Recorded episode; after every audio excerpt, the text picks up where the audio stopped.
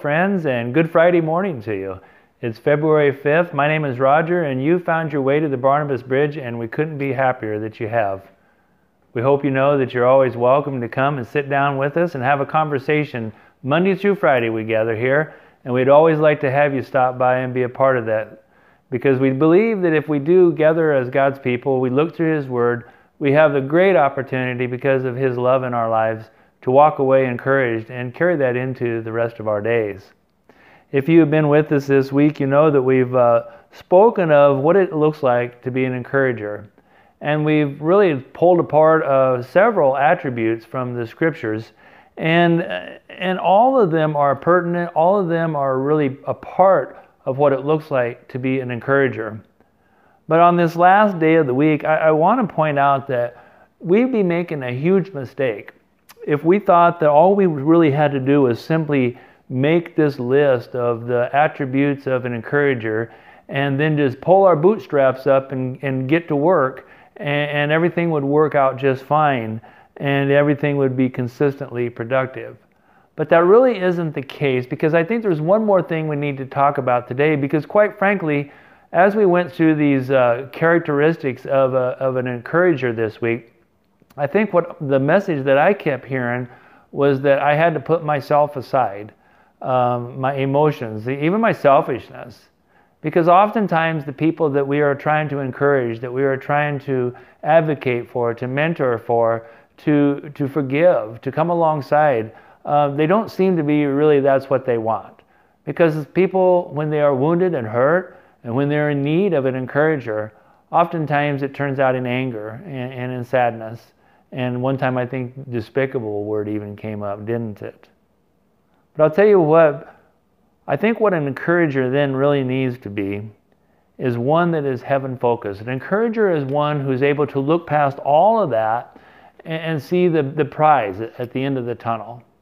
And that is, as we walk through this earth, we encourage others to look up at the cross and not down at the problems. Matthew chapter 6, Jesus said a wonderful thing, and he said, Seek first the kingdom of God, and all these other things will be given to you as well. That's the message to you, the encouragers out there today. Keep the kingdom focused, and your work will be productive and consistent.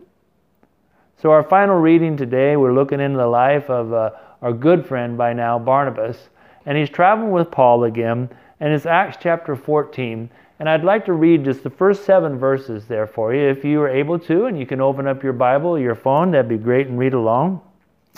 But here's what the word of the Lord says in Acts chapter 14, beginning in verse number 1. At Iconium, Paul and Barnabas went as usual into the Jewish synagogue. There they spoke so effectively that a great number of Jews and Gentiles believed. So far, so good. It's easy to carry the message of Jesus Christ when it's easy, right? Verse number two. But the Jews who had refused to believe stirred up the Gentiles' opposition. And they poisoned their minds against the brothers. So Paul and Barnabas spent considerable time there, speaking boldly for the Lord, who confirmed the message of his grace by enabling them to do miraculous signs and wonders. Even though they were opposed, Barnabas and Paul were able to keep their focus on the end game, the prize, and that is winning souls for the Lord. Verse number four the people of the city, though, were divided. Some sided with the Jews and others with Paul and Barnabas. So there was a plot afoot among the Gentiles and Jews, together with the leaders, to mistreat them and stone them. But they found out about it and fled to the Lycaonian city of Lystra and Derbe and to the surrounding country where they continued to preach the good news. they came to help. They were being encouragers. They just wanted to share the message that had so drastically transformed their own lives.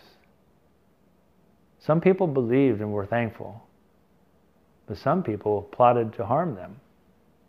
Some people were even calling for their lives. Sometimes it's not quite so easy to be an encourager, to carry the good news. And so, as we've talked through it this week, We can't ever think that to be an encourager in the work of the Lord is requiring us to look at the world with rose colored glasses. That's not the case at all, but what it is, is the desire and the ability to be heaven focused at all times. Because it's a realistic optimism that we who have gathered under the shadow of the cross and asked for forgiveness and now have been awarded uh, eternal life, not because of what we have done, but because of the grace of God Himself has been bestowed upon us. Our hope is not in anything that we carry or that we desire even to accomplish, but in the true hope of heaven, based exclusively on the finished work of Jesus Christ and what has already been accomplished by Him. Isn't it that great old hymn? Turn your eyes upon Jesus, look full in His wonderful face, and the things of this earth, the trouble, the opposition, the division, the sadness, the anger, the despicable people, will grow strangely dim in the light of His glory and grace. Amen that Matthew passage that we started out with just a few moments ago, uh, when Jesus says, Seek first the kingdom of God, and all these things will be given to you. In just the recent months, I think I've finally understood what how Jesus wanted that to be understood.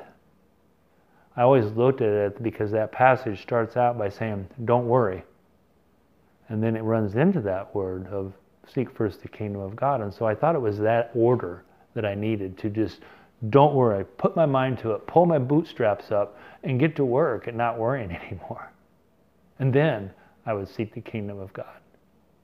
And you know, that just never worked in my life. But then just this year, I, I found that what Jesus was really saying was put all of your focus on the kingdom and that good work. And the worry and the trouble and the opposition to the good, the good message, all those things will fall by the wayside. When my focus is in the kingdom, I don't worry. And truly, the things of this world grow strangely dim in the light of His beautiful face. My friends, I am so thankful that you were with us this week. And I hope that you've been encouraged, and I hope that there's been something that was said, um, maybe through my lips, but through the power of the Holy Spirit in your lives, that has made a difference and has allowed you to be a little bit more of an encourager this week. As this Friday ends, we, we hope and we pray that we get to see you on Monday. But in the meantime, my prayer is that you find a church this weekend. If you're not already a part of one, but that you find one. And if you are one, that you investigate your church and be a part of that good work there. If you're looking for a church, I, I can give you a, a, a couple tips one is that the person in the pulpit is uh, preaching directly from the Bible and preaching the good news of Jesus Christ. That message is also being found in the pews. And the people that you sit in demonstrate the uh, fruit of the Spirit from Galatians chapter 5. If you find a church like that, invest in it.